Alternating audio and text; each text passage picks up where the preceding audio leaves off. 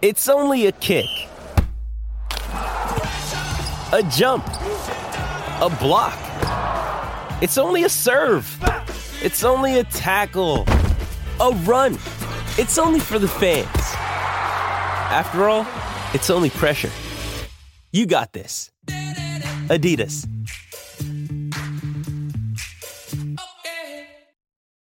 This episode is brought to you by Shopify. Whether you're selling a little or a lot, Shopify helps you do your thing, however you cha-ching. From the launch your online shop stage, all the way to the we just hit a million orders stage. No matter what stage you're in, Shopify's there to help you grow. Sign up for a $1 per month trial period at shopify.com slash special offer, all lowercase. That's shopify.com slash special offer.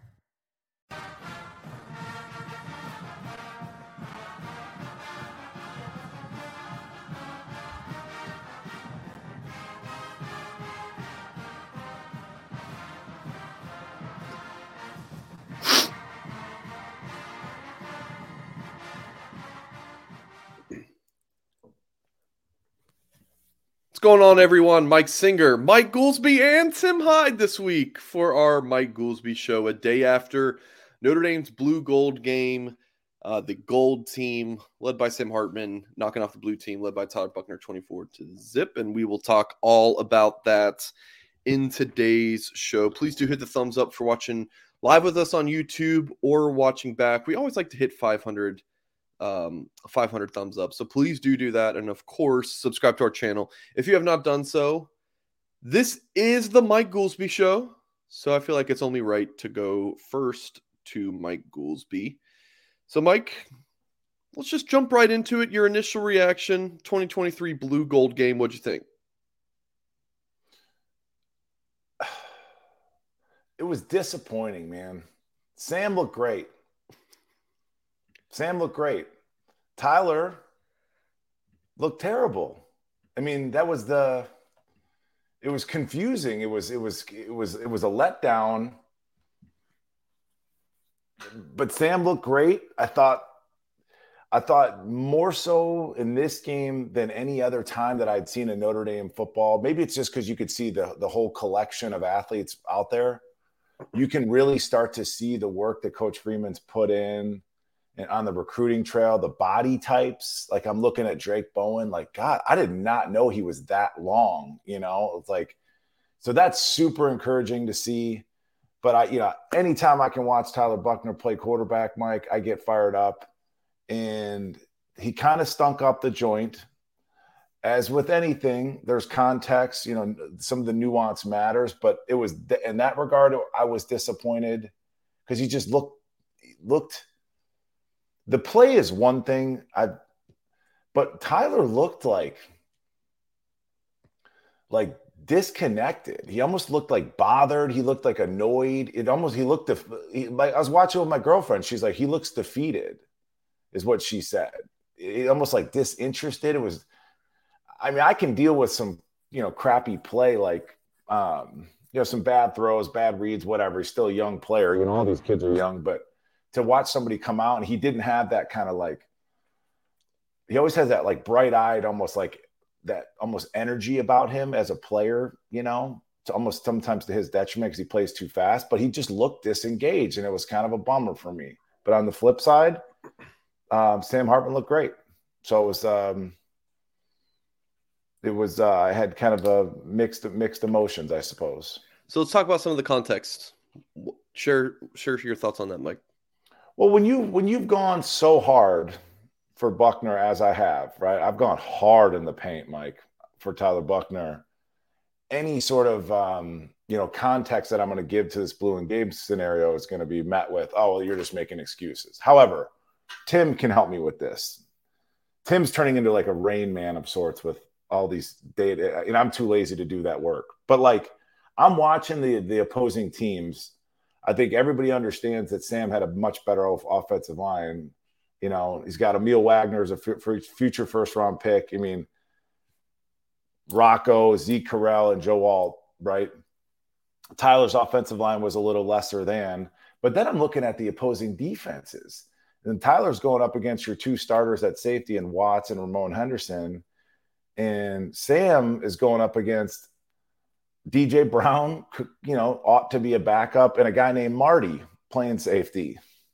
You know, uh, I think the only starter that Sam was playing against on the defensive side of the ball was Ben Morrison, but everybody else was a backup, like Tuihalamaka, all the linebackers were. He was going against Drayk Bowen and um, uh, Nolan Ziegler, whereas Tyler's going against JD and you know like starters. So that was, I think, the the protection was the odd I think the teams were flawed. I think Coach Washington drafted a much better team. It's almost inarguable.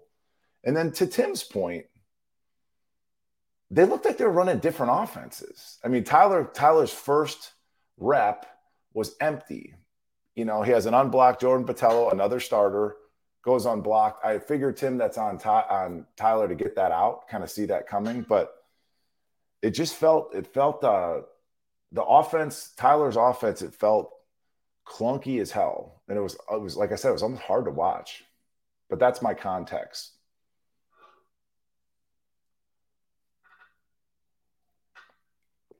Go ahead, Tim. Yeah, Tim. I was waiting I know mute, muting issues here. Go Yeah, I was waiting for a yeah singer to get flowing. Yeah, no, I go back. I mean, I've watched. I mean, Goolsby and I have texted a thousand times last twenty four hours. I'm We getting each watched arthritis it. in my thumbs. We've each, Yeah. yeah. we've each watched the you know the you know the scrimmage a, a, a ton. You know, I know I've watched it four four times, and uh, I keep going back to that first play, the very first play, and it's like Buchner's done audibles. I, I go back to the South Carolina game. South Carolina game, he sees you know they're in the you know the trips formation and whatnot, and all of a sudden he saw, he saw the what South Carolina was going to do, and he checks an audible. He does the quarterback keeper right up the gut, t- walks in for a touchdown. He does it later in the game on the other uh, QB keeper where he walks in for a touchdown.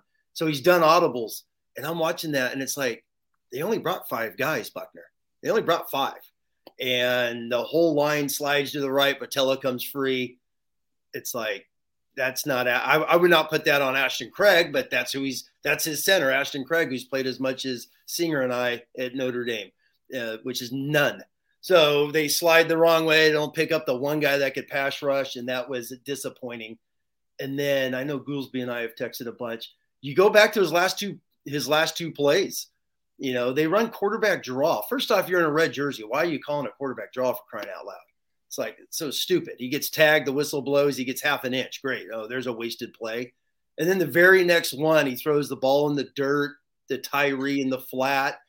And they have the and you scan back and they show like a large picture of Buchner. And he did. He looked exhausted. He looked beaten. I wrote that down. Like he looked beaten. Looked like I'm done. I'm exhausted. Crappy day. He knew Yeah. it. His, his There's interview, something. There's his there's interview- something. Yeah, I was gonna say his sideline interview. You could tell he was just exhausted and he was beaten down, and it's a bad day for him. And then my last quick take is is you know you know Hartman everyone you know Hartman for Heisman's back up, but it's like all the guy did was throw hitches and curls. He threw one pass, one pass past 15 yards, but it's it's Hart it's Hartman for Heisman now, and he throws one post one post where he beat Clarence Lewis, who's gotten torched as a lot, and the back. This is what you're doing. You're you're spinning, Tim. Just just No. come on. This is go. crap. Come on, Hyde. I So, listened I to that think- I think yesterday. I, I can't wanna- do it again. Hartman for Heisman singer. He throws one pass past 15 yards, and everyone let the kids have fun with it. Let Like- him have fun with like, it. But I, I go. I, I, I get. curls. There was there was Give me a break. something about Tyler's demeanor that was like it was just seemed off. The first the first the first play of the game, he gets strip sacked by Jordan Botelho, and he's just kind of like, you know, it just it, I I haven't seen him with that kind of like energy before. And then the other thing, Tim, too.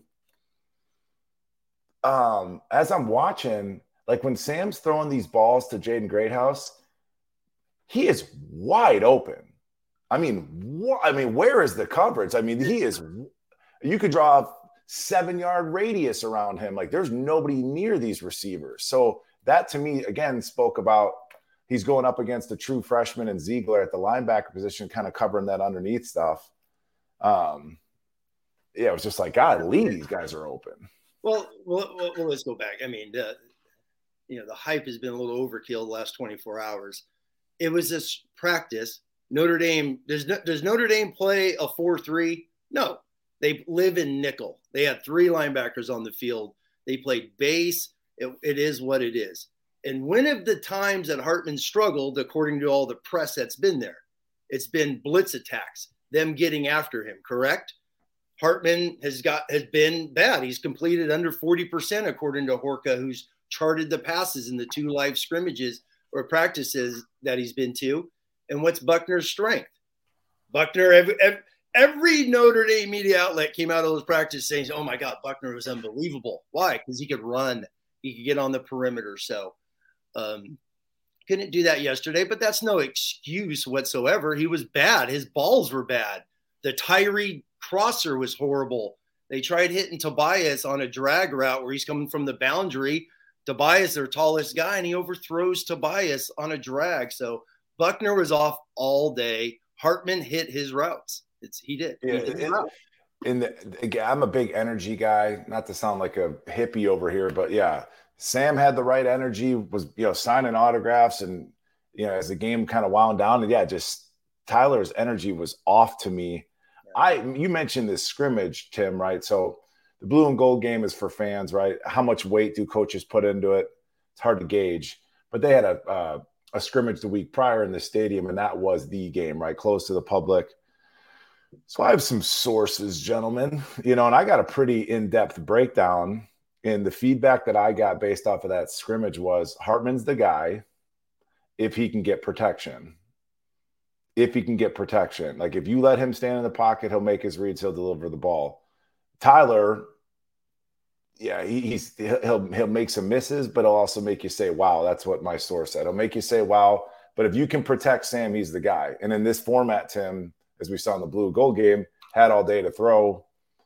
Um, and we had you know wide open, wide open receivers sitting down in zone coverage. So it's it's fun to see but yeah, that was the worst I've seen Tyler play, and it, it hurt my heart, man. I felt for the kid. Mike, so based on what you're saying about the if Hartman can get protection, I mean, this should be a pretty strong offensive line, especially at the two tackle spots. So if mm-hmm. you're saying that, then yeah, I mean, uh, Hartman should be the runaway starter and, and not Buchner, just based on that, right? I wouldn't. I mean, runaway, right? I mean, we're mincing words. I don't know if I'd say runaway. And like I said, if Sam Hartman's the guy, let him be the guy. I've said it all along. I'll root for our starting quarterback. My issue was that just people crowning his ass, Dennis Green style, before even step foot on campus. That was that was my the crux of my argument. And yes, I'm more of a team guy. I want the guy that's been here, paid his dues, fought through injuries, etc. That's who I'm inherently going to root for. But yeah, if you can get protection, um, but then the next evolution of that, and Tim, you could definitely touch on this, is if we go, we're talking about Ohio State, right? Are these young receivers going to be able to get open in the way we saw them do so in the spring game? Because you can give them protection, but then they got to get open at the same time. And that room is young, brother. They are young, young, young. Lorenzo Styles, the most experienced receiver, he gone. You know, so now it's down to Jayden Thomas, Deion Colzie, who I still don't trust as far as I could throw him, and literally nothing. There's no catches in the room career wise. I want to touch on quickly that throw um, on on the pick. Apparently, yeah, Freeman. You guys, you guys heard this? Freeman tells Buchner before the play, "Hey, it's cover two, and it wasn't." But I was thinking that play. I mean, if that was a cover two, and he were throwing that sideline ball as if it were cover two, it would be on a line it would be that whole shot throw. But he still threw it up as a jump ball. So that was still like so if Buchner thought it was cover two, he definitely didn't throw the ball. I don't know. No, that that, that still confused me, Tim.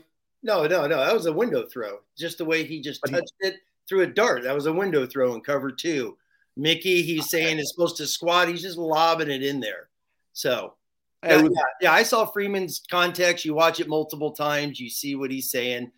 Great play by Mickey because even if there's no threat into the flat, Mickey just carries that cover two, you know, vertical there. And yeah, I'm not.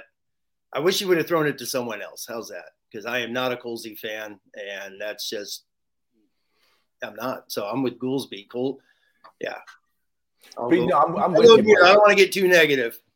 I'm with you, Mike, in terms of yes, Freeman said that. I mean, do you think that Freeman would go to that extent to like protect his quarterback to come up with that story? So then is is is Tyler in his head as he's taking the snap? Well, I, I, I can't go against my head coach, right? He's telling me to do X.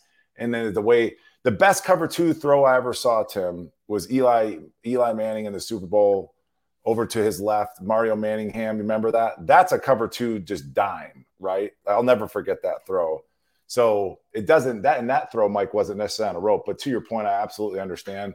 But maybe where he's like, I don't want to let this ball go, but coach kind of told me. But um, yeah, we don't think Deion really competed for the ball. That that's I think Tim and I's kind of issue with with Colzie. It's like, man, if it ain't perfect, dude, he's not really trying. Like he's not gonna he's not gonna help you out. You know what I'm saying? He's not he would not be a foxhole guy for me.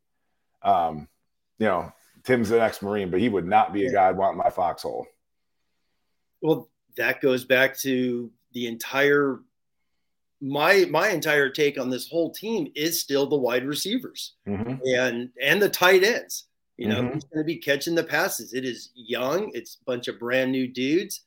The tight end, the healthiest guy at tight end's been Holden Staes.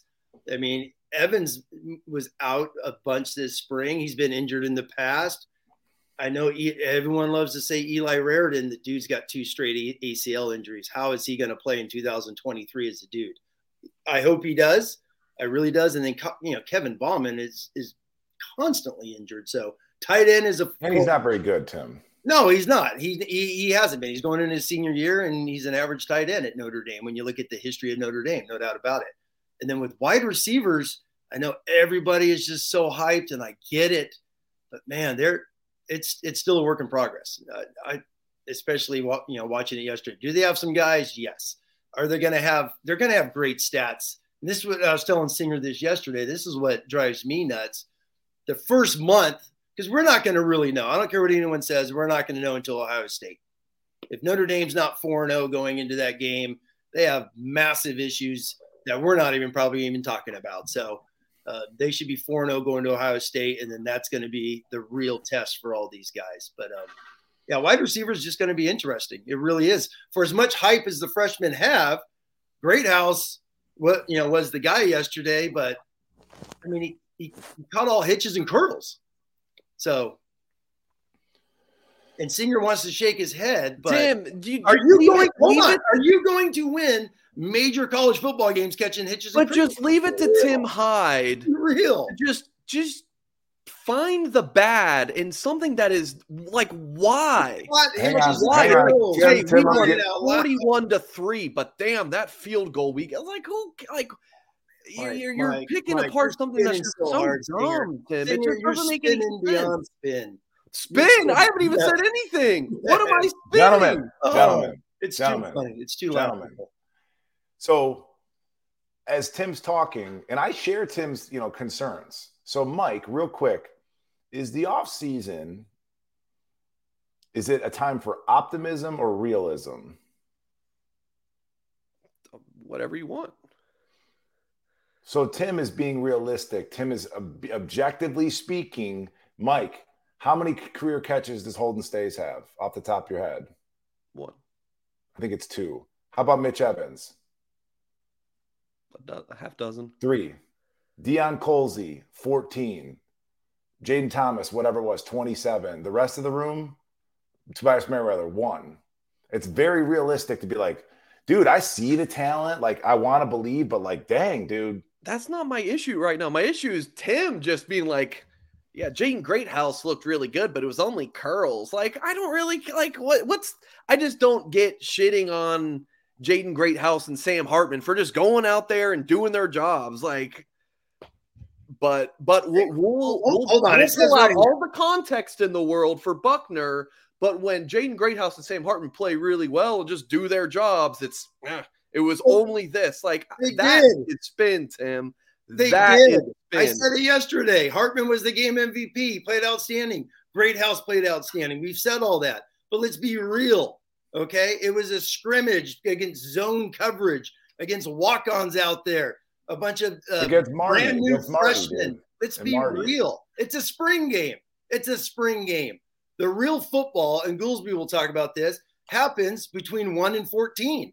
The spring game was about the 75 recruits waving to Bryant Young up in the stands, the fans, all that little stuff. That's what spring games are for. That's why the talk in the press conference afterwards, where Tim Prister is like, "Hey, uh, you know, rumors are you want to cancel the spring game." So that's been the that was the talk of the town. Like, is this even worth even doing anymore? Because the spring game is literally, and you could tell by Marcus Freeman, why do they do a running clock? Because he wants to get the hell out of there. He doesn't want anyone injured whatsoever. Let's get yeah, in. You make, a, yeah, you make a point too. And with the weather being as poor as it was, I mean, I don't know if that's a great experience for those recruits in a, a stadium that's, you know, five, 10, 15% people. capacity in terms of attendance. Um, but yeah, I, I, I love it. I, I, I just tend to I, I, I relate to what what Tim's saying, and again, he's just being objective. Like Jayden Thomas is playing outside receiver, which isn't his his position, beats Clarence Lewis, and we know enough about Clarence Lewis now. And then again, like why wouldn't you have Clarence Lewis playing playing backup safety as opposed to a guy named Marty? Like, you know, we got Marty back there starting at safety. It's like why can't we move? Ryan Barnes can't play corner. He can't play man, anyways. He could play a cover three. He could be a cover four corner, like a Pete Carroll corner, you know, at the Seahawks there, Tim. But uh these are objective things that you notice. And it's like, you know, Sam threw a nice ball to Jayden Thomas, who's playing out of position against Clarence Lewis, who, God, God, man, like it's he's gotten kind of like worse, you know. And Ryan Barnes got picked on all day long. Got picked on all day long.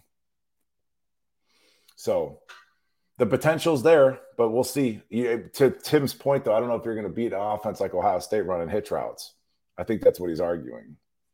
Yeah, and and uh, my point is arguing like, what what do you, what do you think they're running their their their offense like the Ohio State like what they're going to run against? I'd say like it, if so the defense is vanilla, the offense is vanilla. They're trying different stuff. Like I just don't get like the the criticism of good things that were it just it, it wasn't criticism it's, it's reality. Everyone's acting like he's the fret people on the message boards they say oh my god he reminds me of michael floyd. Michael floyd ran by people okay? Michael floyd was what the 10th 11th pick in the nfl draft for crying out loud. He was a five star recruit. He was a dude dominated from day one. So it's like just sometimes I, I get a little kick out of this like overreaction the Tim, overreaction no matter, wild. No matter what happened on Saturday, that was going to happen. Any results, you and I both know. You know, like I ain't saying no Hartman for Heisman. No matter what was going to happen, we were going to get on our YouTube show and tell people to pump the brakes. So that we definitely agree on. Um, like, yeah, I'm not. I feel the exact same about those quarterbacks right now as I did before the game. You know, like you know, Mike, like it's just it's a spring game. There's context. It's a lot of overreaction because I think a lot of the fans don't read all of the reports. So they don't know what's going on throughout spring ball. So all they know is we got Sam Hartman. And I'm not speaking to all of you diehards, right? This is just some of you who don't read and watch all of our stuff, right? Leading up to the spring game. So all you know is Hartman's in. I see a few tweets, and then I watch the spring game, and with my eyes, I see Hartman's out here balling. Buchner's not looking good, but there's a lot more that happened this spring than just the game, Mike. No, I would agree. I would agree. It, and it does put all of us kind of in a precarious situation. It's like we kind of know it doesn't mean anything, but you have to react, but you don't want to overreact and it's like you don't want to be too critical or objective, but you want to stay positive. But you're like, at the end of the day, does any of this shit even matter? That's a great. And Tim's great point, point. like, what are we even playing the game for? That's a good point, Goolsby. So it's like, yeah, because I mean, Tim tends to talk out of both sides of his mouth, famously. you know, singer, singer politician Tim. Well, you know? So, but no, it, it was good. That was my big takeaway. I was bummed at Tyler's play and let's not root against Tyler. Some people are being nasty, man, in like comments about the about the kid. Again, I'm rooting for Tyler. I'm rooting for Sam. Tyler's my favorite for a lot of reasons. And as I've said before, some of this stuff is a little bit performative in terms of like we're trying to entertain people here. The other big takeaway was um, for again, again, a guy like me with my background, you know, the work that I do training kids, I'm a big eyeball test guy, Tim. So it's really fun for me to see, uh, you know, new crops of kids roll out every year after a, a, a, a, a winter in the weight room conditioning. And like we've got some guys that definitely pass the test. I mean, you can go right on down the list. It starts with Aamil Wagner to me. I think our entire defensive line looked great. Um, Tyson Ford looks great. And that's one of those kids like he might jump out of a gap here or there. Play him, play him, play him, play him. Um, and the linebackers, you know, I didn't miss Prince Kollie. I wasn't looking for him. I was enamored by the athletes that I was watching. I didn't miss him. Um, I might be wrong about Jaiden Ausberry, Tim. I thought he was more of a will just because of the lack of length that you kind of wanted a rover position. But that kid should be in high school, and he's a freaking natural, natural, just in terms of his feel. You know, taking his eyes. That's difficult to get linebackers to take their eyes off of cornerbacks and find work in the passing game.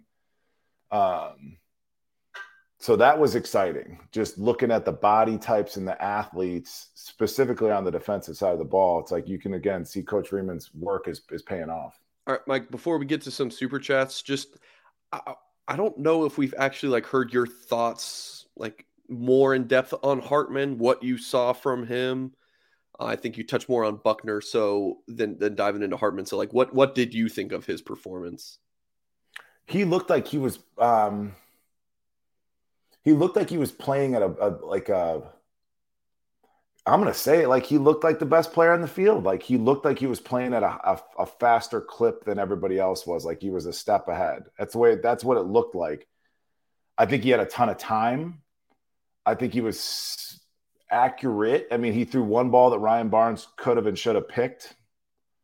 Um, just trying to be cute, getting out of the pocket, trying to make a play.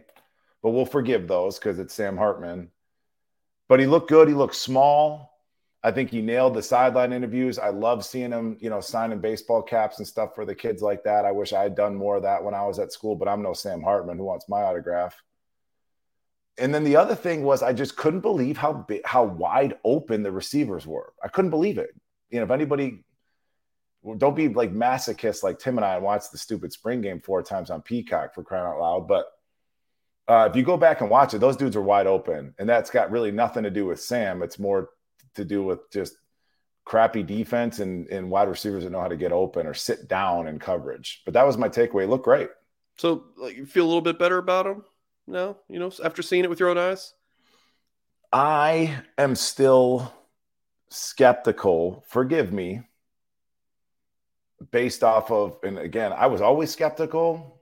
Just looking at his track record, I understand he's put up numbers. Like I get it. He's been doing this six years now. I get it but like Tim's Tim's shed a lot of light on this for me in terms of like his win loss records, his performance against ranked teams.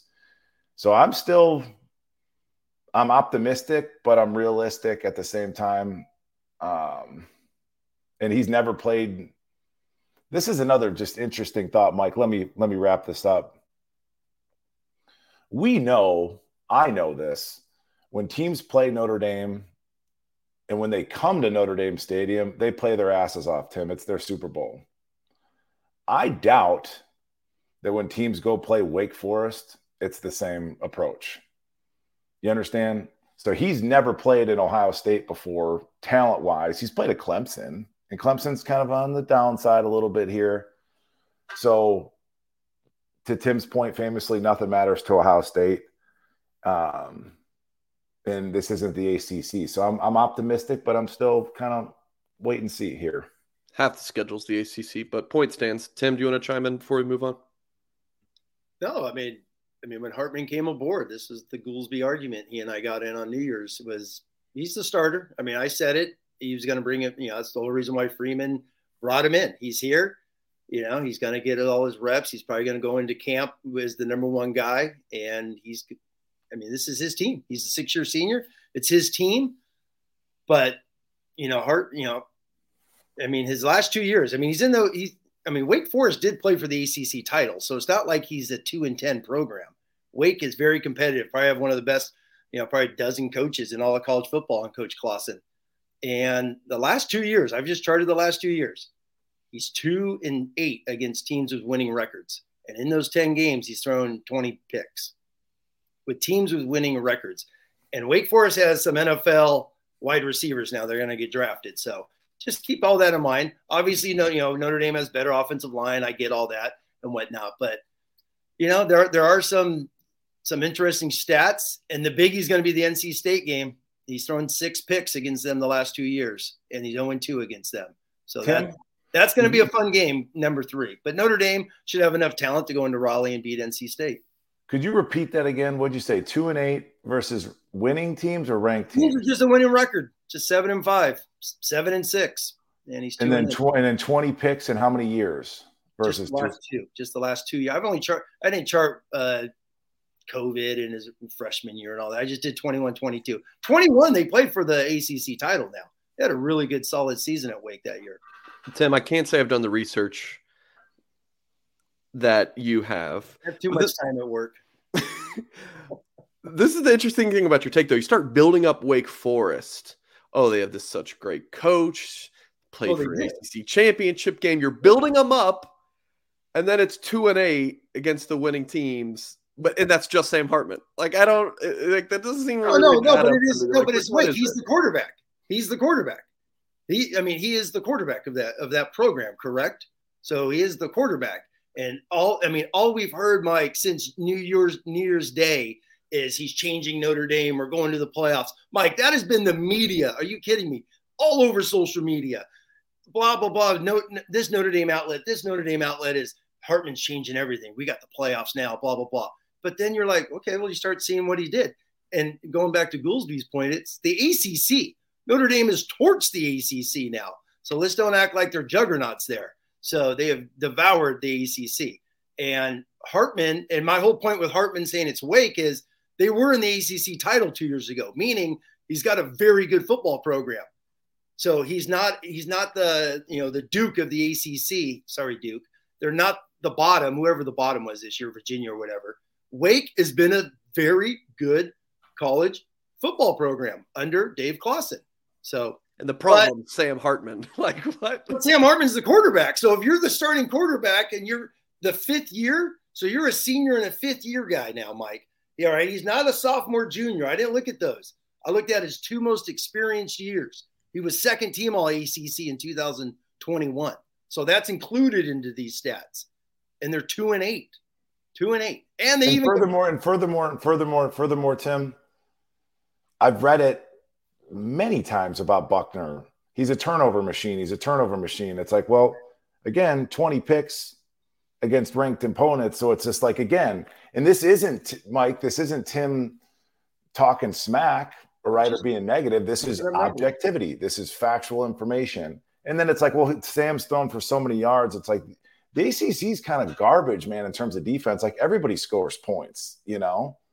So it's still kind of a wait and see thing it's kind of a I don't think Sam's a miracle worker.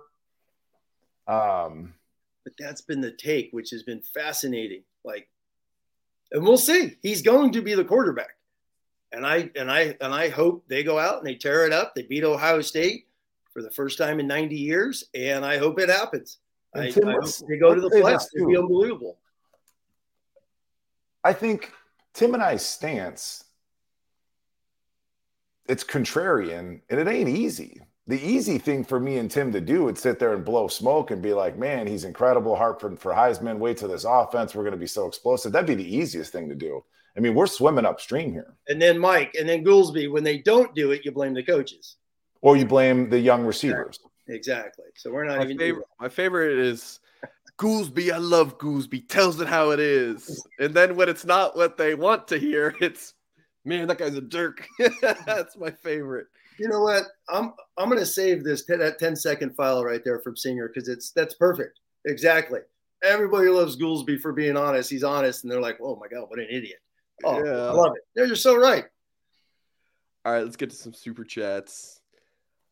Uh, Jacob Dunn says, "How do I get in the Goolsby Singer Tim Hyde group text? I think what you want is to just get in that group text with with those two because I don't, you know, they they just kind of chit chat back and forth now after the New Year's Eve debacle. I was like, you know what? I checked my phone five minutes later. I got 92 texts. Like I'm, um, you know, I'm. I'm Was good. that that was New Year's Eve? Yeah. Yes. Yeah. I see. I poked the bear. I poked the bear because I was I was poking ghouls. Because I was, I mean, I was sober. Like we didn't do anything for New Year's Eve, but man, was I hot. I was hot. Were we Yeah. watching the Michigan game? I think the TCU Michigan game or something like that. Yeah. Yeah. All right, Jacob. Appreciate the super chat. BC says Hartman was poised, got ball out quickly and accurately, and he wasn't staring people down like Buchner. Feel badly for all on the blue offense. BC, appreciate the five. Lou Holtz, Thunder and Bolts with a five. Appreciate that. Beyond the quarterback performance, biggest takeaway equals speed, speed, speed. Uh, I mean, maybe Tim can chime in on that. Um, athleticism of the last few classes on full display on both sides of the ball. Uh, talking about these two super chats, Tim, you want to go first, and then Yeah, just real quick. The speed for me is the young guy, and we talked about this yesterday, is the young guys on defense. Mhm. That's what was noticeable to me was watching those linebackers go. Byra just popped. I thought he was outstanding, and I'm watch. I watched it again today, and I'm like, please get him on the field over Nana more at the strong side end. That's that's just me. I just loved his length, his athleticism. All those linebackers could play. They all could play. They all could run. Zinter, Bowen, uh, Ziegler, Ausberry, all those guys. So when I see speed, man, it was noticeable with those guys. And then I don't know if Goolsby meant, but Tyson Ford, my God, he, he looked like a man child out there. And that's another guy. Throw him in the fire, give him a dozen snaps every game, and just keep, just man, that guy's going to be a stud. Just keep getting better. So when I see speed, so much on the defensive side, offensively, man, I'm I'm just skeptical about this offense with the speed that I keep hearing about. Defense, I think it's there on defense. I agree. I agree. I think to your point, Tim, about the, like the athletes and the super the super chat about the athletes, you're starting to see more dudes that are like different. They're like that kid's a little special. Like Tyson Ford, like man, he could he might be special, right? Um, to your point about like Nana versus any of his competition, you know, Nana smartly has sort of injected himself into this leadership role in the offseason. And that's a way to kind of preserve your playing time too, if we're being completely honest about it. But he's a completely different body. He's built like a ninja turtle, like big, thick neck, short arms. I mean, he's gonna he's gonna hold the edge, and that's about all he's gonna do. So like I don't want to see Nana on the field on third downs. And then the prior super chat about Sam, you know, being able to go through his reads, et cetera, his progressions, he had time. And that's really what it's going to come down to. You know, Tyler didn't have much time. You know, first time he played Ohio State in the road. Let's let's pray that Sam does. I do think he needs that time to work through the reads, and yeah, he can be an accurate quarterback. Um, and yes, Tim, I tend to agree with you about the offense, man. Like Deion Colzie ain't outrunning many people. No. He's just not. Um, you know, Greathouse is big, dude. Greathouse got a big old butt, man. You see, I mean, he's a powerful kid Thick shoulders, big, arms. thick kid. Yeah, like high ass. I mean, if you're talking about just evaluating him, I mean, he's not built for speed. If you look at the body type, he's just not. Um, yeah. So, and we keep hearing that Merriweather's going to take the top off the defense, and I, I, I, I, I can't wait to see it. I really do, and I know Yeah. Braylon James can run too. So we just got to see it, you know.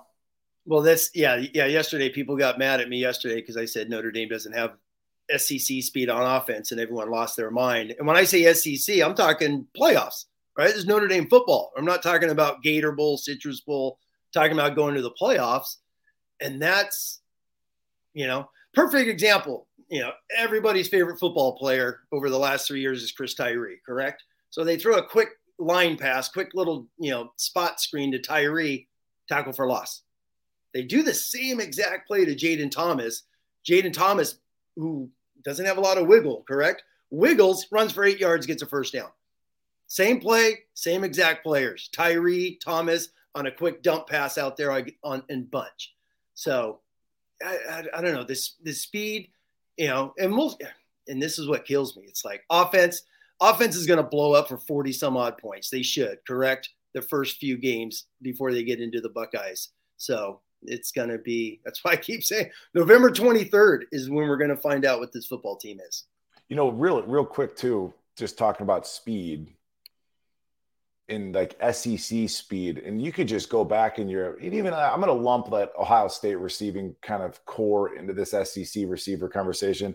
You know, these guys again, Tim, they're long striders, they're running wide open. Coach Stuckey, kind of like unprompted, he's making Tobias Merriweather, Randy Moss comparisons. You know, because I think about a guy. I mean, if you watch Randy Moss's film, he'll go 10 yards in damn near two steps. I mean, just in terms of his initial release, because he was just so long. And I'm like, I don't know, coach. Did we have to say that? He's got one career catch. Do we have to make that comparison? You know, I don't even think anybody baited him into it. He just came out with it. So, I mean, I'll believe the coaches. That's the problem anytime you do any sort of mentioning of a current, you know, Notre Dame player with a, a, a different player, people to say, "Oh, it's a comparison." But you know, I, I think think it's you know being taken out of context a little bit. You know, like he's just saying one specific small thing. He's like, "Yeah, when you see that, makes you think of Randy Moss," and people like, "Oh, we got Randy Moss." You know, it's like. Eh. Yeah, and just and just real quick, I'm reading a bunch of the comments. You know, you know the Don't whole idea. Yeah, the comments are awesome. I love these is uh, with the SEC speed, you go back to when was the last time Notre Dame played one of the big boys? Playoff game against Alabama. The Heisman Trophy winner, DeVonta Smith, weighs what, 175 pounds. Takes a bubble, touchdown. Slant, touchdown. An eight yard crosser, touchdown. Flying. That's it. That's SEC speed. A quick dump, make a move, and go. That's what Notre Dame needs. And I don't know if they have that. So when I say that, SEC speed is get the ball, boom, make a move, and go. I think uh, Tim. He was Tim. I think he's 168 pounds at the combine. Goolsby, do you have any thoughts on the, the backups, uh, quarterbacks, Kenny Minchey and, and Steve Angeli? Um, it was fun that they were live. I'll say that. But yeah, once you get into the second half, and I watched Nebraska's spring game here too. Once you get into the second half, it's definitely a little sloppy. It just yeah. it, it, tends to be. So it's hard to make any assessments there. Um, so yeah, it's, it's really it's kind of like a nothing burger for me, if I'm honest with you. It's just kind of like a, it's just it's sloppy all the way around. Yeah, I, I agree there. Tim, did you want to add anything? I was impressed with Angeli. I thought he sat in the po- pocket. Boom, hit some really nice passes there.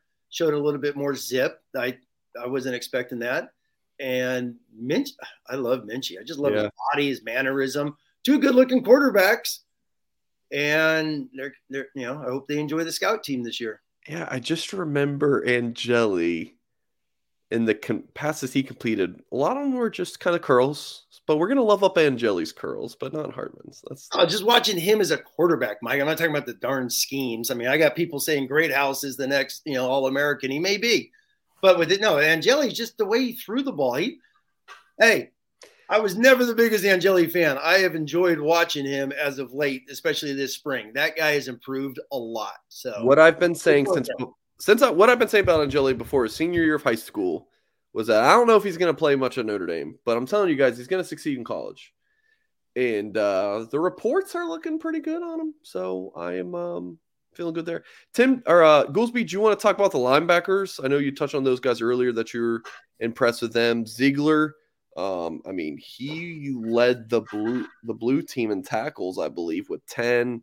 Um, Drayk Bowen had six. Um, yeah, there's your boy Marist Liufau with, with, with six tackles. Preston Zinter popped. Um, yeah, any thoughts on the linebackers you want to add? Yeah, so and we, I, will draw a, a, correlation to Greathouse. So Greathouse in the first half, when it was like an actual game and it wasn't just kind of a sloppy whatever the second half of these spring games turns into. He had six catches. So, like, if I'm focusing my critique, it'd be more so on the first half. Um, and I heard great things about Ziegler, but I'm like, if I'm stacking up, and this is just based off of the spring game, if I'm stacking up athleticism between Drayk Bowen and Ziegler, it's a toss up. But I've heard that mm. Zeigler's so fast and he can fly. He's a little bow legged, which was interesting to me. It just can be a marker of athleticism, but um, there's the big takeaway was the length. That's that's all I, I could see. Um, Zinter's absolutely going to be a player. You know, J, you know, I'm just kind of rolling through. JD got in and got out. I love Zinter's film. Um, and we kind of think that he might grow into like a Viper, is what I had kind of projected him at when I saw his high school film. And I've been pretty spot on with these projections, at least with linebackers. Um, Sneed played violent, you know. Sneed, like, I'd love to be his teammate. I'm sure he's going to make some mental errors, Tim, but like, I just like the way he plays the game. We got to see Marist out there, you know, your boy. Dude he's like again like look like, again length crazy long athlete doesn't do anything. More the same as far as i'm concerned. Blitz magnet. Blitz magnet. I mean he is a bug on a windshield as tim likes to say. Um, so i think we've seen enough fellas from this young linebacker group. It's like let's circle in some fresh let's circulate some fresh blood here. It's time at the linebacker position specifically but it's not going to happen. it's not going to happen this year. We have three fifth year seniors. They live in nickel, so there's going to be yeah. five DBs on the field and two two linebackers. That's it's, unfortunate because I, I just look at JD Bertrand. Looks to be the same size as Ausberry. I mean, like to like you know just kind of flashing around the screen. Then you see like a Bowen or you see a Zinter, uh, you see a Ziegler, and it's like they look like different species you know, in terms of their size and their length. So it's that's a little bit of a bummer. But that's why, you know, we've been touching on like looking forward to 2024. This is the stuff that I'm talking about. And then any offensive lineman that flashed, Mike, that you want to talk about? Um, let's give some credit to our boy Rocco, dude. Mm-hmm. Rocco looked Rocco is a big thickie, man. He's a big, thick kid, dude. Um, Rocco could probably take that Blake Fisher path and maybe clean it up, drop like 10 to 15 through that midsection. Um, but he played well. You know, he's a guy that, you know, loves Notre Dame and you're really rooting for him. Um, and I thought Aamil Wagner looked great. Um, Thoughts on his body type, Mike? Because he looks more like a bodybuilder and not, you know, this big so this, I love this stuff. I love this stuff. So it's yeah. like, oh yeah, Aamil Wagner needs to put on another 15 pounds. He's got to get north of 305. I, I agree with you, but like, hey, I'm watching the kid play and like maybe he's 10 pounds too light or whatever. He can play. Anye, Anye's pushing up on 290. Anye could Anye could carry 320 and still probably see his abs. I mean, what do you think Wagner's listed at weight wise? I think I know. I think he I, I think he's probably like 287 or something if you put a gun to my head. 78. 278. That's what well, that's what Notre Dame lists them at. And they're usually pretty honest. Well, you know, I played with a guy uh, named Ryan Harris who started as a true freshman at left tackle. You know, played I don't know how many years, Tim, 10 years in the NFL, won a Super Bowl. Was literally a four-year starter at Notre Dame at left tackle. He came in at 268 pounds and played as a true freshman at left tackle. And I'll tell you, I was playing linebacker at that point in time. And Tim, you know, there's a, player too where he climbed to the second second level and he shocked me with his hand, and I'm like, I don't give a shit what he weighs. Like I felt that just because the technique was on point. So, you know, the, the best players, the best athletes, they should they should play. I mean, if like if you just look at a Blake Fisher, look at a Joe Alt, look at a uh, Aamil Wagner, they just they they jump out to you physically. They just do. And then Mike, just thinking players off the top of my head, I want to get your opinion on Gi'Bran Payne. It's like the only real running back of note. I feel like. Yeah, yeah. Again, a lot of this this goes back to what Tim said about like the wide receiver room and like everybody's so excited, right? We've got all these receivers, tight ends. It's like, do we though? Because on paper, like we have two running backs right now. You know, I've never been a big fan of Logan Diggs. Um, Payne, Absolutely love him. He needs a new jersey number. I hate that jersey number. It just doesn't look right back 13? there. What's that? You don't like 13 on running back? Not at all. Who does?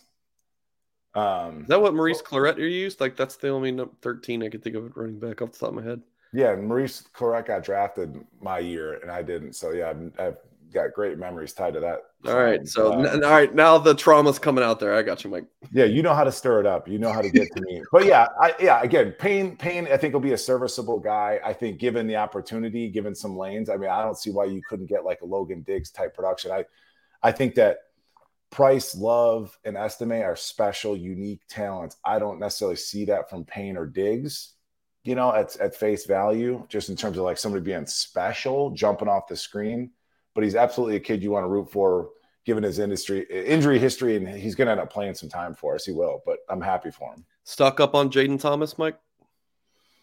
Yeah, dude. I mean, he's showing. Um, he's just kind of that dude, man. He's got that big, thick neck. I'm just some of these guys you want to just press that fast forward button and see what they turn into in the NFL. How is he going to be used?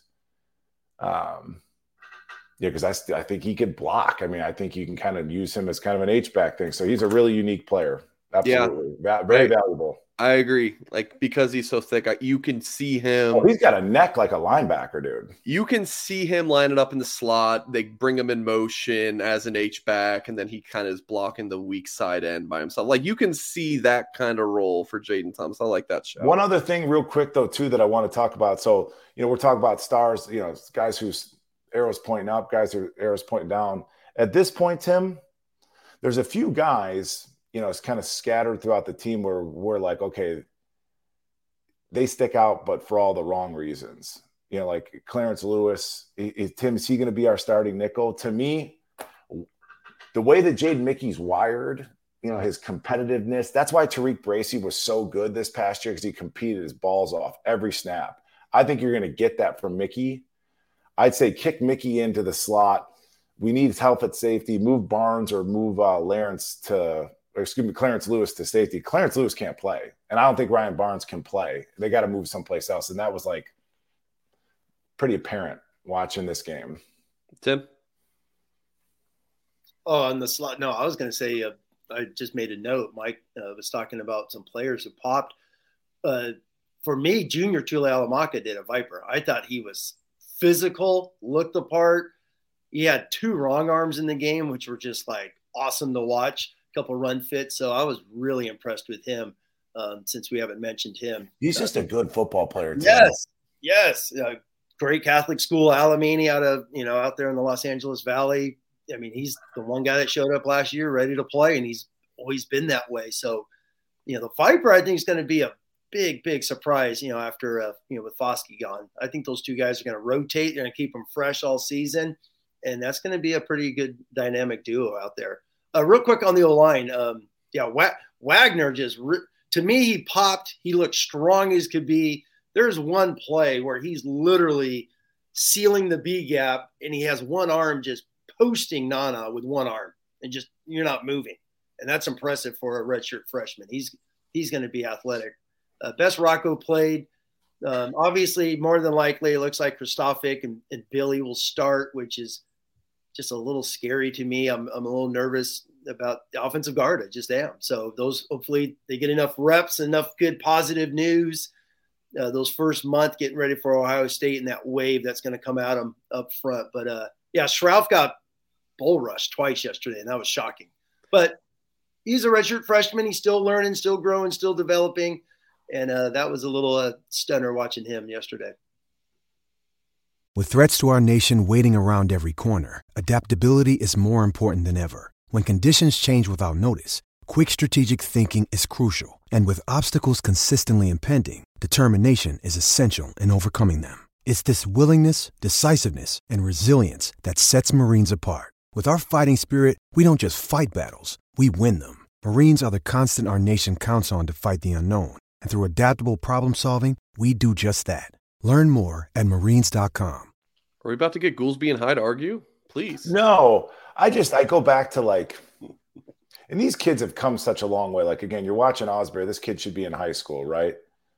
But um, yeah, to expect a young kid like Schrauth, yeah, he's gonna get he's gonna get worked over. I mean, yes, he's going up against grown men. He's 19 years old or whatever. It's like that happens. But again, to our point, it's like you go with kind of the best athlete at all these positions across the board. And then the other thing too, um, you you mentioned Junior, and I think that uh, Botelho, dude, I texted you during the game.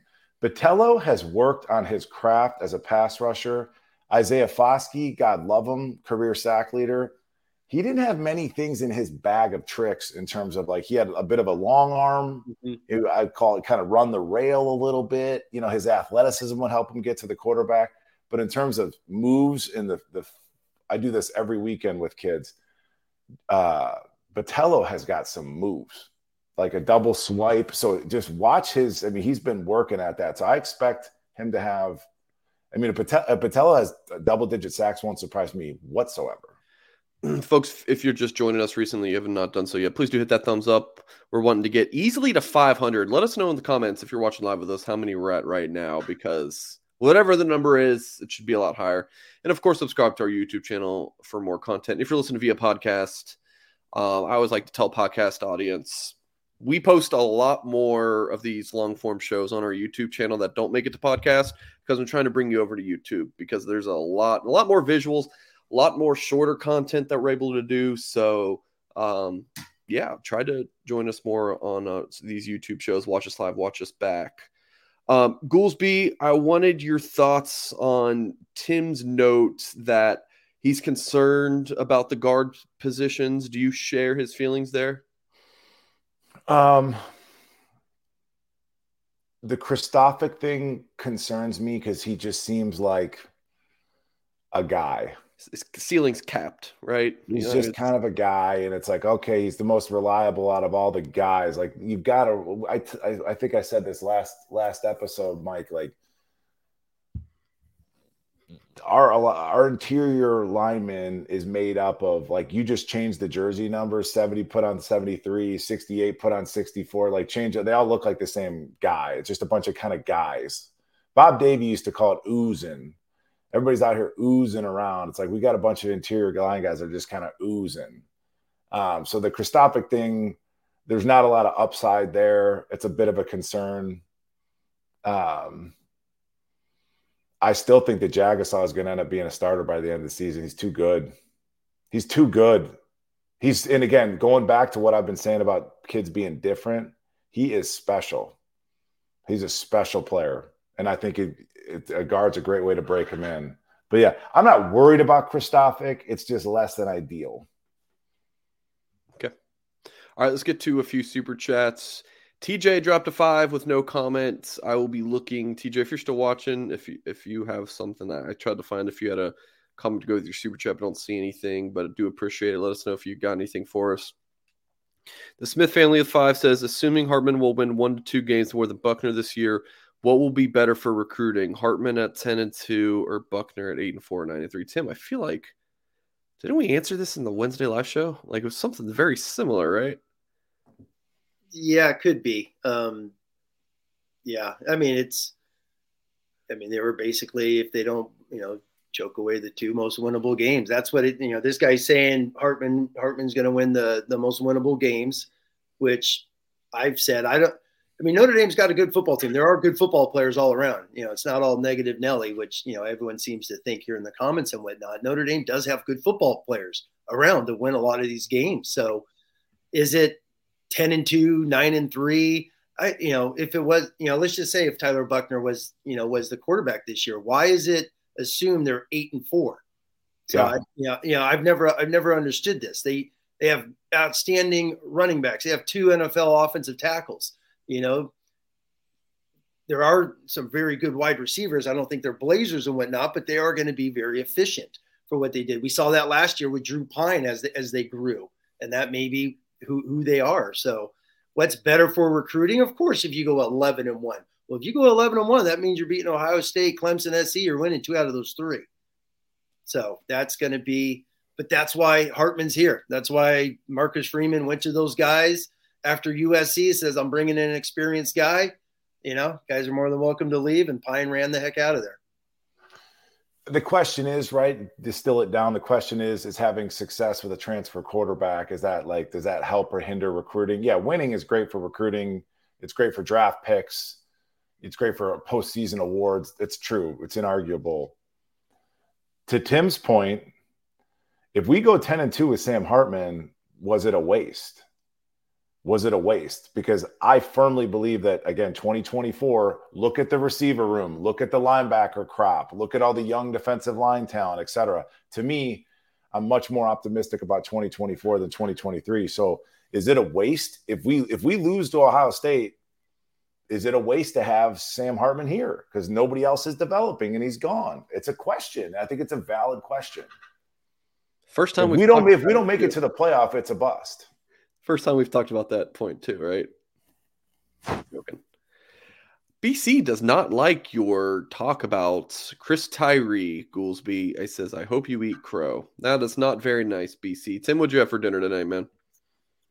Uh, I made homemade pizza with the kids. It was actually really good. A little pesto was outstanding. You know, I did a little organic, little spinach on top. It was really sweet. But um, yeah, the Tyree, a lot of Tyree love. I've heard it for three years. Okay, I hope he. I hope I see. See, that's the thing.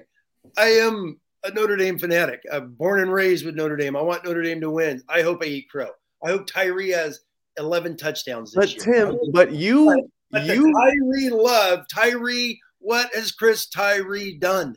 you will never years? say I was wrong. What you'll say is, well, of wrong. course he's got Blake wrong. Fisher and Joe Alt blocking for him, and he's got for you know, Tyree. like that's what you're gonna do if Tyree, you know. I'll eat crow.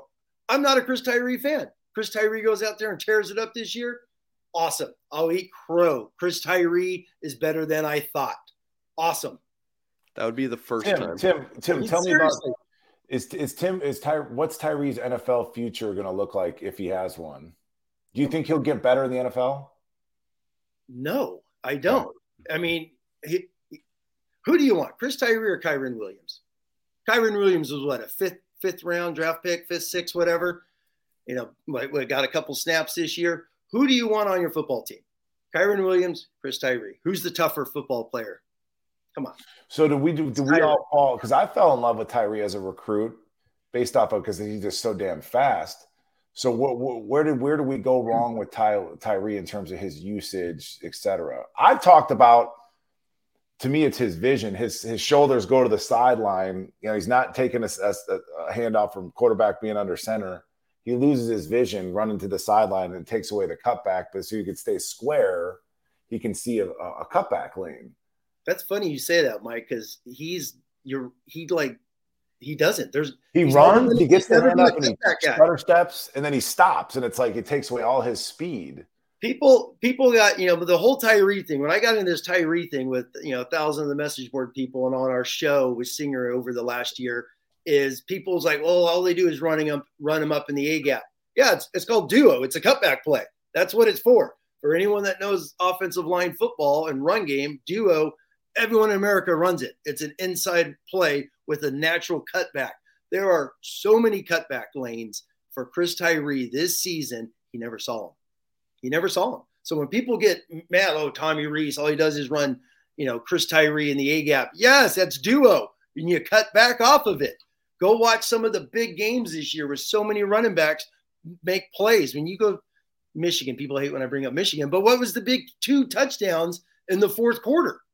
Michigan going in the A gap, cutting to C, 70 yard touchdowns. Mm-hmm. Same thing in the Big Ten title game. Chris Tyree does not do that. So that's just my opinion. A lot of Chris Tyree fans out there because of quote unquote his ranking. I'm sure that's what it is.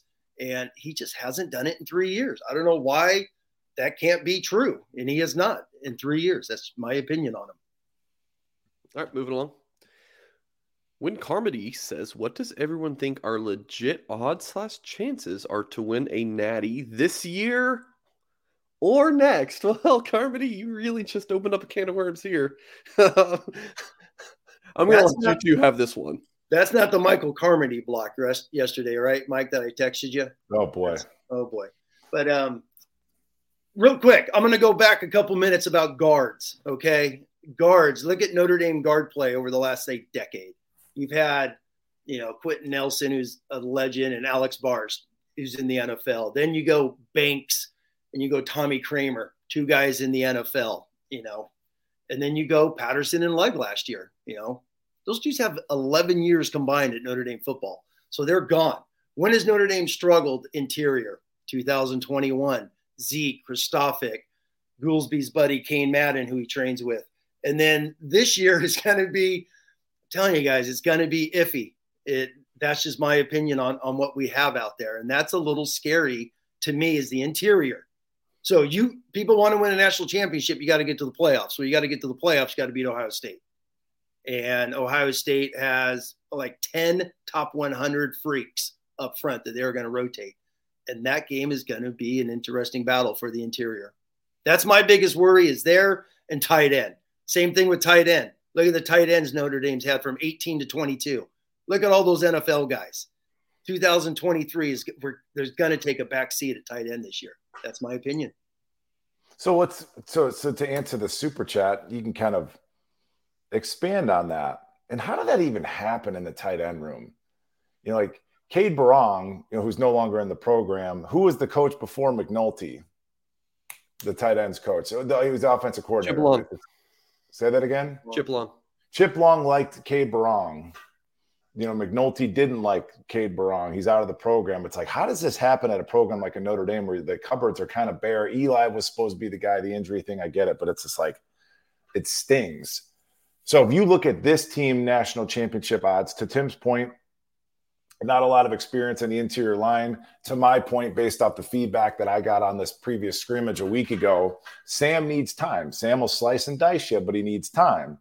So to Tim's point, if you've got you know 305 pounder top 100 stud kids from state of Florida sitting in his lap, it's going to hurt his ability to slice and dice. You've got a tight end room that has three, four career catches between Staes and, and Mitch, if that's what I said. Yeah, one catch for Holden. You've got a wide receiver room that is probably overvalued, Tim, just based off of, you know, the production that we've seen. I gotta, you gotta, you gotta show me. You've got great tackles. You've got one stud running back. Logan Diggs has a bit of an injury injury history. He sat out all spring. You got two nice corners on defense working outside in. Safety is a huge question mark. We love Xavier Watts, but still, you know, it's time to time to ascend. And you got kind of the same old, same old at linebacker, and then at defensive line, you got some unproven guys there too. I mean, you got what Howard Cross, but he's undersized. You got Botelho's a new a new starter. So there's just a lot of unknowns. Well, it's just like, yeah, I mean that's you know another good point you know, you have the, for me, guard and tight end on offense. You know, I think wide receiver they'll be efficient and, and solid because you know Hartman's got a ton of experience and he's going to get the ball out there. Defense now, it's the ends. I think they're going to be okay inside, and you've got you do. You, know, you think they're going to be okay inside? Yeah, I do. I do. I just, I mean, Cross is strong as could be. He's he's, he's small, but he, he's a battler. You know, Rubio is going to be fine. Mills is a D tackle. The fact so we, is, we think we think because you and I've been complaining for two years that you know a big missing piece to the championship level program for Notre Dame is that its size in the interior, and it sounds like between Rubio, Mills, Onye, um, they got some Ford, Tyson Ford. You've got enough guys that are north of 290. Just rotate them through. Yes, okay. That's what I yeah. That's what I see. And Mills, and this goes back to the DN recruiting. You know, with Elston the last few years is the last two years, 21, 22, you had to take a, a three tech, your D tackle and make him an N. With, you know, Myron, you know, MTA in 2021, they did that with Mills last year. Mills is an interior guy. I mean, look at him. He doesn't look like a DN. He's a monster. He's an inside guy. So now at the end spots, you got Baptiste, who was, you know, a career backup before Ohio State. You know, I hope he bust out. I think he will. He's a great looking athlete. So, but he's never been a starter. This is his first time going to be a guy. And then Nana is, is going into his fifth year as a career backup. And then as much as we talk about Botelho and Junior, you know, Botelho's been a rover. He's been an outside linebacker. He's never he's never had to rush until they moved him late last year and started repping him more. And then Junior's a Mike Backer. He's a traditional middle backer, old school Mike Goolsby coming out of a Catholic school, going to Notre Dame. That's what Junior is. So they don't have any Vipers. So they've had to take a Mike and a, and a Rover and turn them into your your rush end. So that's but they're so they're what we're saying it's a, it's a lot of it's it, it's sexy, right? It Yeah. sounds sexy, but it's it's not proven. So it means I, I don't know if that's smart money. and that's yeah. I mean, this is you know going back to the question, national title hopes. You know, you, you know, we'll we'll we're gonna see November or excuse me September twenty third. I feel better about it in 2024 than I do 2023. And that's the answer. We took five minutes to get right there. Yeah, but we had to talk about a couple good positions, so it's Uh, always fun. All right, uh, some more super chats. Uh, Susan says, "Understand this was a scrimmage, but any thoughts on the new coaches' performances? Specifically, go to Gerad Parker. I asked Tim this, so you gave your thoughts uh, in, in the post game show on. Did you see anything new from the offense? Tim didn't really said nah, not not nothing crazy. Mike, did you see anything after some re-watches? Uh, yeah, I would I would tend to agree. Um, just kind of quick scanning. Yeah, I didn't see anything novel, and you wouldn't ex- you wouldn't expect it to, and that that's in a spring game. But uh, I do like I just talking about new coaches. I love the fact that they have a quarterbacks coach, ex offensive coordinator, and another set of eyes. I just think, and then you compare that, you juxtapose that with like how young Tommy was, and he had all of that on his plate and all of that. So I mean, I just don't see how this can't be a better scenario. Having, you know, Gino's got the gray hair factor ex college quarterback, ex offensive coordinator. I mean, just have the extra set of eyes. I think it's invaluable. Uh, you just made me a happy girl when you just said, um, you know, the gray hair factor. That that he does. Parker Parker's 42, Gino's 40, Rees is what 30, 31. So I mean, oh, I, that's real. I think that's real. Tim, do you want to add anything on this? No, I love the point about Gino. I actually like the fact that him and Parker are next to each other in the booth. I found that uh, you know, interesting. They're going to obviously work with each other because Gino was the OC at Cincy, correct? And Parker. So they're going to be side by side communicating, talking, relaying everything down to, you know, Stuckey and McCullough. Probably going to signal everything in, and Rudolph's going to be on the side, just worrying about blocking schemes. I just hope that they're they're they're have a good, healthy relationship because I feel like as closely as tandem they work, man, it would be easy to just butt heads and just you know man, that guy I don't really like. I hope but they like one of them. Neither one of those guys. Again, I'm a big energy guy. Neither one of those guys, and I, you know, I know t- Coach Rees. We've talked on the phone many times. I mean, Coach Rees is 30 going on 68 in terms of like he is a curmudgeon. You know, he is like an old ball coach, and there's ego that accompanies that. But I just, you know, you Gino and Coach Parker, like their energy, it just seems to be a little bit lighter, which is another thing. It's like, and Coach Rudolph seems like a good dude. It's like, where's the piss and vinegar in this coaching unit? I don't know. These are all Freeman guys. Yeah. Freeman hired everyone on the staff. Yeah. Yeah. You got sometimes you got to be a little almost afraid of your coach to a degree. You know, it can't be all puppy dogs and cotton candy every day at practice, but yeah. And I, I think there's definitely that. Uh, there's tons of respect and everything, but yeah, I just think it's a now. I think that Reese Gunn it's like a full Marcus. Room. Like these are all Freeman guys. That's at least how I see it. Mm-hmm. Eddie Davis says Price will need to be healthy, improved at the skill positions, but still no explosives. Merriweather maybe Tyree is still Tyree, but at a new position. I'm going to give you 30 seconds both on uh on this. Tim, yeah, I'll go first. Price, yeah, I'm not. I'm not counting on Price this year coming back from Achilles. They got two experienced guys ahead of him. I mean, I'm not. I'd be stunned if he if he gets into the rotation, especially with me. I'm I'm an Estime guy. Give that dude 20, 22, 23, 24 carries a game. That's what I want to see. Go Goolsby. I just Tim, I shake my head because it's like we're like brothers from a different mother. Like we are like in so simpatico on like our, our line of thought. I totally agree on Price that's a major injury, folks. That's a major injury. And especially if we don't need them per se, let them rest. Yeah. And for yeah. an athlete like that, I mean, it's an Achilles tendon for those that don't know. Like that is no joke. Furthermore, give me a coin flip between Jeremiyah Love and, and JD Price. You know, I mean, JD Jeremiyah Love's coming in this fall. He can get on the field. I think he's more, I think he's a more special. What what he just run? 10, 500 meters? Yeah. Yeah. At 200 plus, you know, 215 pounds. Folks, fast.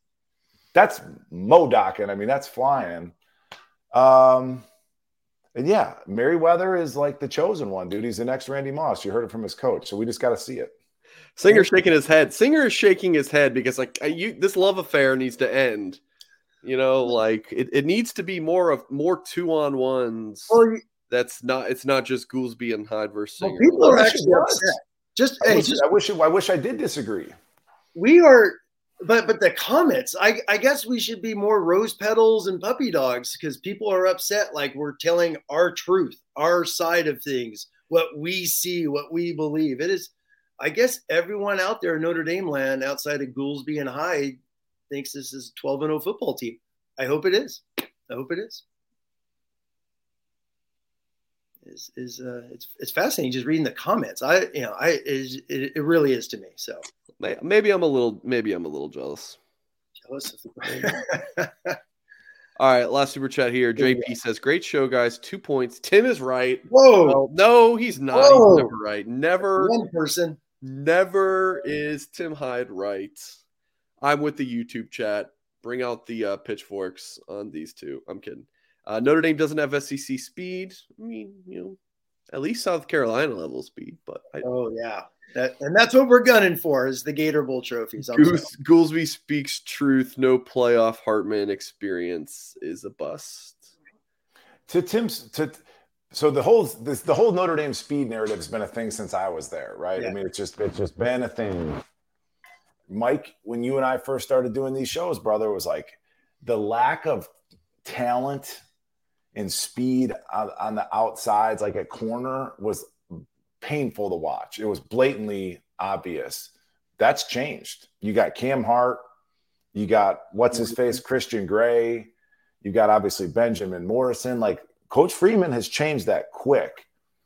Uh, I think what Tim's saying about the lack of SEC speed, SEC speed, it's been speed on the outsides and size on the interior defensive line. That's what I've kind of said. Like to to ascend to become that top three program consistently, it's what you need. So we're still lacking that speed. I'll believe it about Merriweather. I just want to see it. Um, but I think the counter to the maybe that lack of speed at the outside at the wide receiver position, a nice counter to that, Tim, is a fucking hammer in Estime. You know what I'm saying? All right, yes podcast yes. is marked as explicit now. There we oh. go. But you know what I'm saying? That's a nice. It's like, well, we don't have these pretty receivers that are, you know, six foot, you know, 180 pounds, but it's like we got a 230 pound back that says that said, I want to be the best player in the country. It's like I believe him. I'm not getting in front of him. You know, no, I'm I'm an Estime guy. I've always been like, you know, this rotate and you know the three headed monster last year. Who cares? Give that guy the ball 22, 24 times a game. Let him hammer you down the throat and he will be an NFL running back down the road. He is the best running back. People like Diggs. I'm, I'm, I'm you know, Diggs is sweet and cuddly. He's nothing fancy to me. I want Estime. yeah, I want Estime. If you have, if you have those two, I want Estime as my guy. I just do. I'm. You gotta, you gotta think. You gotta take again. These is this is data. Estime average 5.9 yards a carry in what world would you anticipate? I mean, he sounds like a home run hitter at that, you know, running at that clip, but no, you got a hammer that's averaging seven yards or six yards a carry. I you know, to- there's no sense, there's no sense in being Audric Estime if you're not going to get the ball 20 plus times a game. There's this stat, Patrick. I got to get it. There's it was in the blue and gold illustrated just a couple of weeks ago. Patrick Engel put out about Estime how he doesn't have a ton of carries, but his you know run, his runs of over 10 yards or more was like at the elite national level. He just didn't get enough carries, or he would have just blown up even more last year because they rotated so much. So I, got, I go back to Tim and I. That stat. It's a great stat Patrick posted in one of the blue and gold illustrated. Uh, and you mentioned, you know, Kyren Williams earlier in the pod. Would you rather have Tyree or Kyren Williams? I've been saying it for two years now. Estime's makeup, his wiring, he has like shades of Kyren Williams in him. I mean, he's interviewed by the sideline reporter. He's like, I'm trying to be the best player in the country. And it's like, um, I just, there's just, he's a, he's a foxhole guy for me. And I just think he could be a motor, you know, little energizer bunny for a program. Guys love to rally around physicality like that. I love it. Well, this goes real quick to the rotation thing. How, you know, this is a Freeman thing. You know, Marcus Freeman talked about this a ton last year in spring and after he got hired yeah. You go back to Kyren Williams, he was the dude. In 20 and 21, he got all the carries. So, and I'm like, why is Notre Dame now have to sprinkle all these? It's sure it's for recruiting to show running backs, hey, you're going to come here and get your couple, you know, token carries or whatever. But it's like, if you're the best guy, give him the ball. I mean, you played with with you know Julius Jones. but he get 30 carries most, some games and whatnot. Give that guy the ball. Julius Jones. Yeah, 40 Uh, in a game. Like, second round pick, freakazoid, freakazoid. Yes. Tim never practiced because he was so beat up from the game. because he had all the carries. I know. You, you know, uh, he he just wouldn't practice. It's Just like let, let him rest and then give it to him in the game. And then last thing about the rotation was the usage under Coach Rees. Remember, like early in the season, Logan Diggs came off came came back from that labrum surgery too early, in my opinion. But you've got him on third down pass pro, and he can't even hit the guy with his with his bad shoulder. It's like the the usage in the rotation of it was always wonky to me. But uh, again, we expect big things from Estime this year. Goolsby, putting you on the spot Oh, off boy. the top of your head. Who are your foxhole guys on this roster? Uh, Botelho. Absolutely.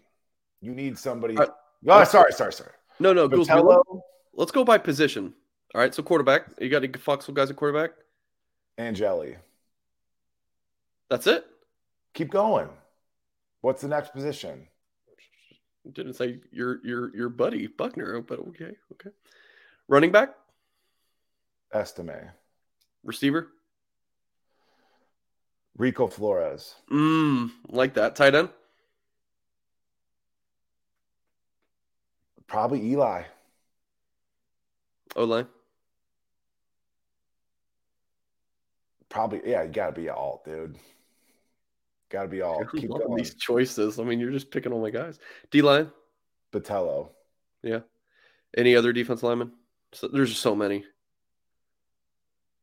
Um, I would say I'm I'm I'm I'm I want to say Mills, but like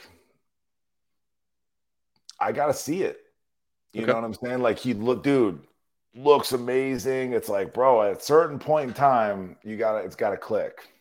Okay. Any linebackers? Marist. Oh, Tim. dude, if if Marist is in my foxhole, I'm moving to Canada. All right. know, But um, you're just you're mean, I'd, you're say, I'd say, I mean, yeah, you'd want JD, you'd want JD, you know, with you. Of course you would. Tim. Do you have something to add? Yeah, just uh, two things. Number one, uh, Zeke. I, I would want Zeke Correll because there's a guy that's been like through that. the, been through the ups and downs, been through the fires, has been fired from a position, and just keeps grinding. And here, here he is, getting ready to start his second straight year. And then I want to argue with Mike Goolsby because I have been on the opposite with Marist Liufau. So I'm going to say this: I think Marist Liufau is going to have a heck, heck of a year. He's going into his second year as a starter. People always forget about he was out all 2021. He was the starter the last month of the season on the 2020 playoff team. Then he gets injured. He's coming back, brand new coordinator, different coach. What what what third or fourth coach? He's finally in the same defensive system for the second straight year. And Mike Goolsby could probably agree that that does help a linebacker, but we'll see. Get him, Goolsby. Get him. So before we do this, it goes back to like the the the Buchner um, Hartman debate competition. What is the criteria? So Tim, you said I think Marist is going to have a hell of a season or a heck of a season. Define that for me. I think he's going to make more plays. I, I think he's going to be more involved. I don't I don't see him coming off the field. I know that frustrates people, but why did he play so much last year? Because obviously the coaches see something. The coaches have some form of trust in him.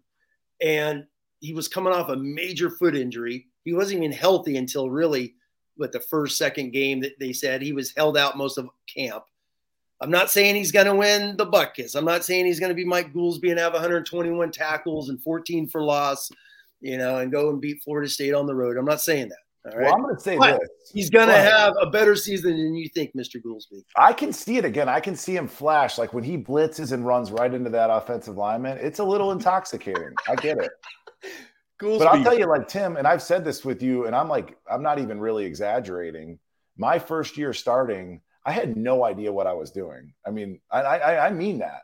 And like, I go out against Maryland and have 10 tackles. Next week, Purdue, you know, 14 tackles. Like, there's something about being a linebacker. You just get to the damn ball, and it's like, I don't. It's just, it's, it's like, it's just you're you're hunting. It's like you have to have that want to just get to the ball, and I just don't see it with Marist. I just now. don't see. I never see him on the ground. I never see him bend his knees. I never see him drop his weight. I just don't see that like passion to get the ball carrier. I do see the athleticism in flashes. I think we've been oversold that, but I just don't see the the, the like the instincts to get to the ball. I just don't, man. You, you starting to read. wrong. That's another thing. I hope I'm wrong. Just gonna take a deep pause before I speak again. No, no, you wait, Tim. Hyde. I've been waiting. Wait, no, no. I, Who I agree- gotta, are you starting to rethink your position on agreeing with Hyde on so many things now that he is a big Marist guy? I was going to ask Tim what he's drinking. Actually, I got the mother-in-law's fresh water down, you know, downstairs. hey, so let me ask Goolsby this: Who's going to have a bigger impact on Notre Dame football in 2023, Deion Colzie or Marist Liufau? Ooh, that's a fun question. Um, probably Deion Colzie, because I would say that there's, there's, there's, there's, I think there's more options. What position does Marist play at this point, Tim? Will? Oh, yeah, he's going to be a will. I mean, he played what the outside backer, Rover, Sam. I backer, think. I mean, I think. I think. I think. Like in your nickel defense, I think you'd slide. J, I think you'd slide Kiser into playing a Mike, and then you, I mean, you could even put Snead at will or something just for coverage in some of those scenarios. He plays in the. I think there's enough options behind Marist where I would say that Colzie will have a bigger impact, just because there's so much inexperience behind him. I think he's going to have to play. uh, You know. All right, moving the discussion along, going back to your foxhole guys. Any at safety or corner? Oh, Watts for sure. Okay. And um, Cam Hart most definitely is not going to be in my foxhole. It's like I'm looking for him on milk cartons. Like, where has the dude been? Like, he's still on the team, but like eventually you got to practice. And like, I know your shoulders hurt, and like I know corner is super physical. Mike, I got an MRI on Wednesday. My labrum is still torn, you know, in my shoulder. Like, you got to play. So at corner, yeah, maybe like a Mickey type, you Okay. know, and, and, and hands down. Well, Xavier Watts and Marty are a toss up for me, but I'm going to go with Xavier Watts. Ben- Morrison? Um, no, no, I want I want there yet? Mickey. I want Mickey. Mickey.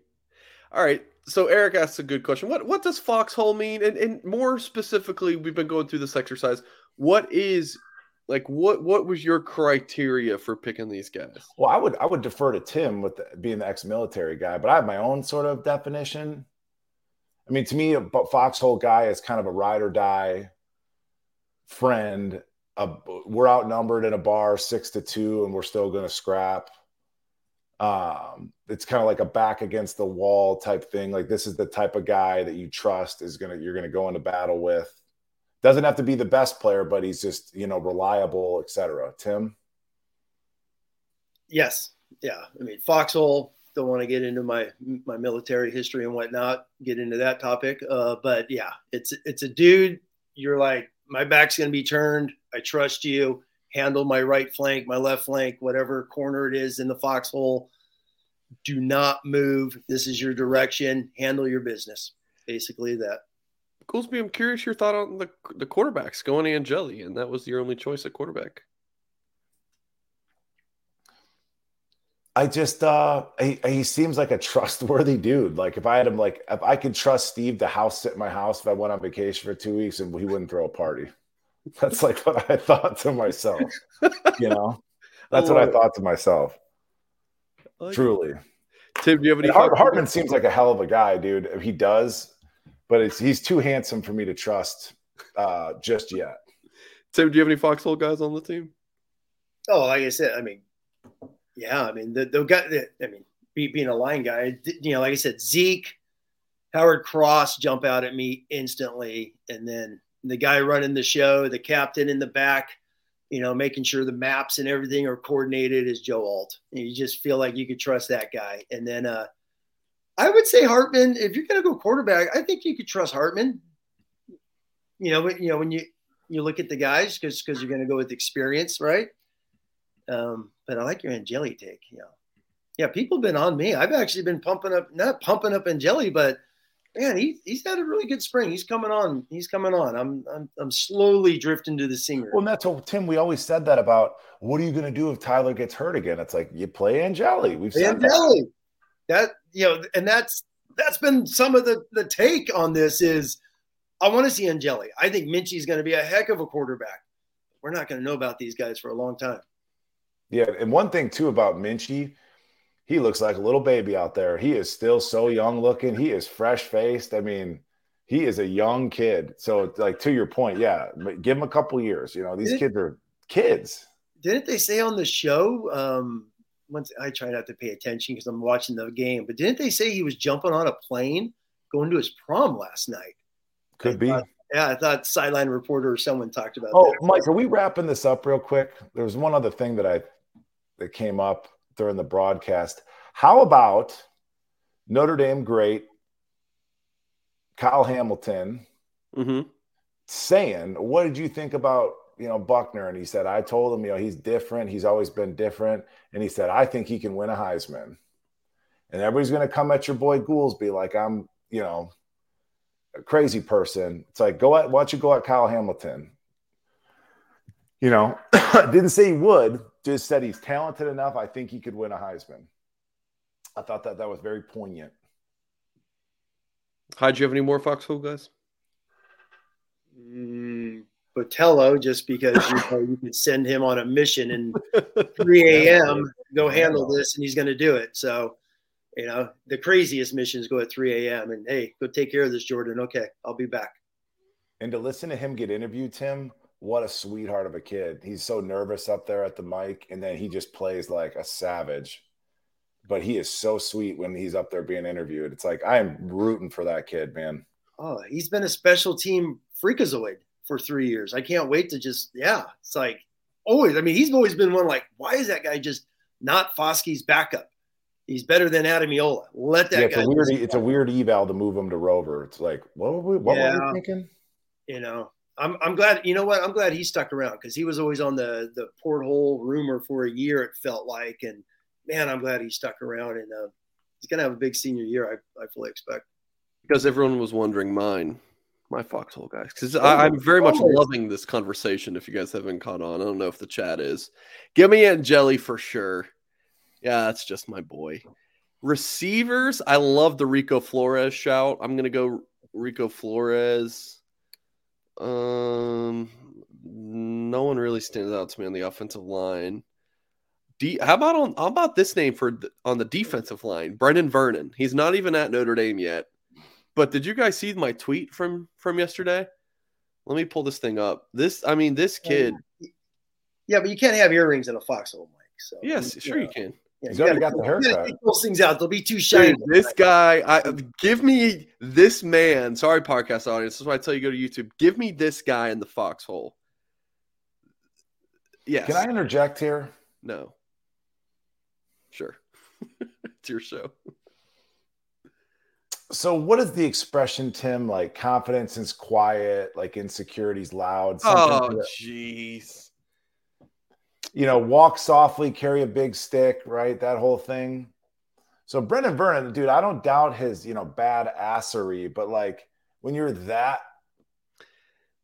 when you're like, oh, I got the earrings and the like, uh, me personally as his teammate, I would butt heads with him personally, because you can still be a badass and like, hey, dude, no, you'd love him. No, you'd love him. You got to don't know what that. you're saying. You don't know what you're saying. Are you saying Budinscak didn't walk around wearing uh that outfit in South Bend? No, and I'll tell you, Kyle and I got into two fist fights in college. I love it. I love it. You know, legit. So um no, yeah, yeah. So yeah, it's just like you got to kind of blend in. I mean, you're drawing a lot of attention to yourself, Brenan, with all these kind of like the, the whole thing. Like, tone it down. You'll see, he's gonna find out. I mean, I hope he comes in here and he and he plays like he like he dresses. Goolsby, hey, real quick, man. Goolsby played with some dudes. I, am instantly, you know, I'm thinking about Trevor Laws and I'm thinking of Vernon now and some of those guys like Derek Landri. I want to see Derek Landri wearing a shirt like that at the spring game. But uh, yeah, you just don't. I just think in a Goolsby team played with some tough, tough dudes back then, man. No, Cedric Hilliard. Yes. Speaking of that, that's the a comp I gave to the 2025 nose guard. He looked just like Cedric Hilliard instantly on Mhm. the field. So bam, he popped right away. Like that's Cedric, number 50 right there. All right, I think we're about to wrap. Uh, and then here is that picture of the new 2025 op- defense line. Oh, there you go. Davion Dixon. Nice So, film, um, by the way. yeah, two new commitments over the weekend. By the way, might be some more coming, and uh, we'll we'll cover it all in our. Uh, I don't care what that Dixon kid star rating is. Put the film on. As I, I said, he is a big bouncy athlete. He's Davion bouncy. Dixon, you watched him? Oh, I like the film. I don't care what the rating is. He's got bounce. Like he can move. Like you know, again, like you've got like a Gabe Rubio, just a big, thick, stout guy. Doesn't really move that great. Dixon's, you know, 305 now. Fast forward three, four years, he's going to be a 320 pound guy that'll can move. Yeah. So he commits, and he's from Miami, and people say, "Oh, he's not going to be at Notre Dame." This is Brandon Davis Swain 2.0. The kid's a sweetheart, a sweetheart. Like if you, Mike, if you say Jaylen Sneed was a sweetheart, this kid is five times that. Just, I mean, the guy is thanking every single person who congratulated him on his commitment on Twitter. Like he's just saying, "Thank you so much." Like I won't prove you, I won't prove you wrong. You know, he, like play, he plays hard, plays hard. He's a violent player. and this and he goes to a school called Belen Jesuit Prep.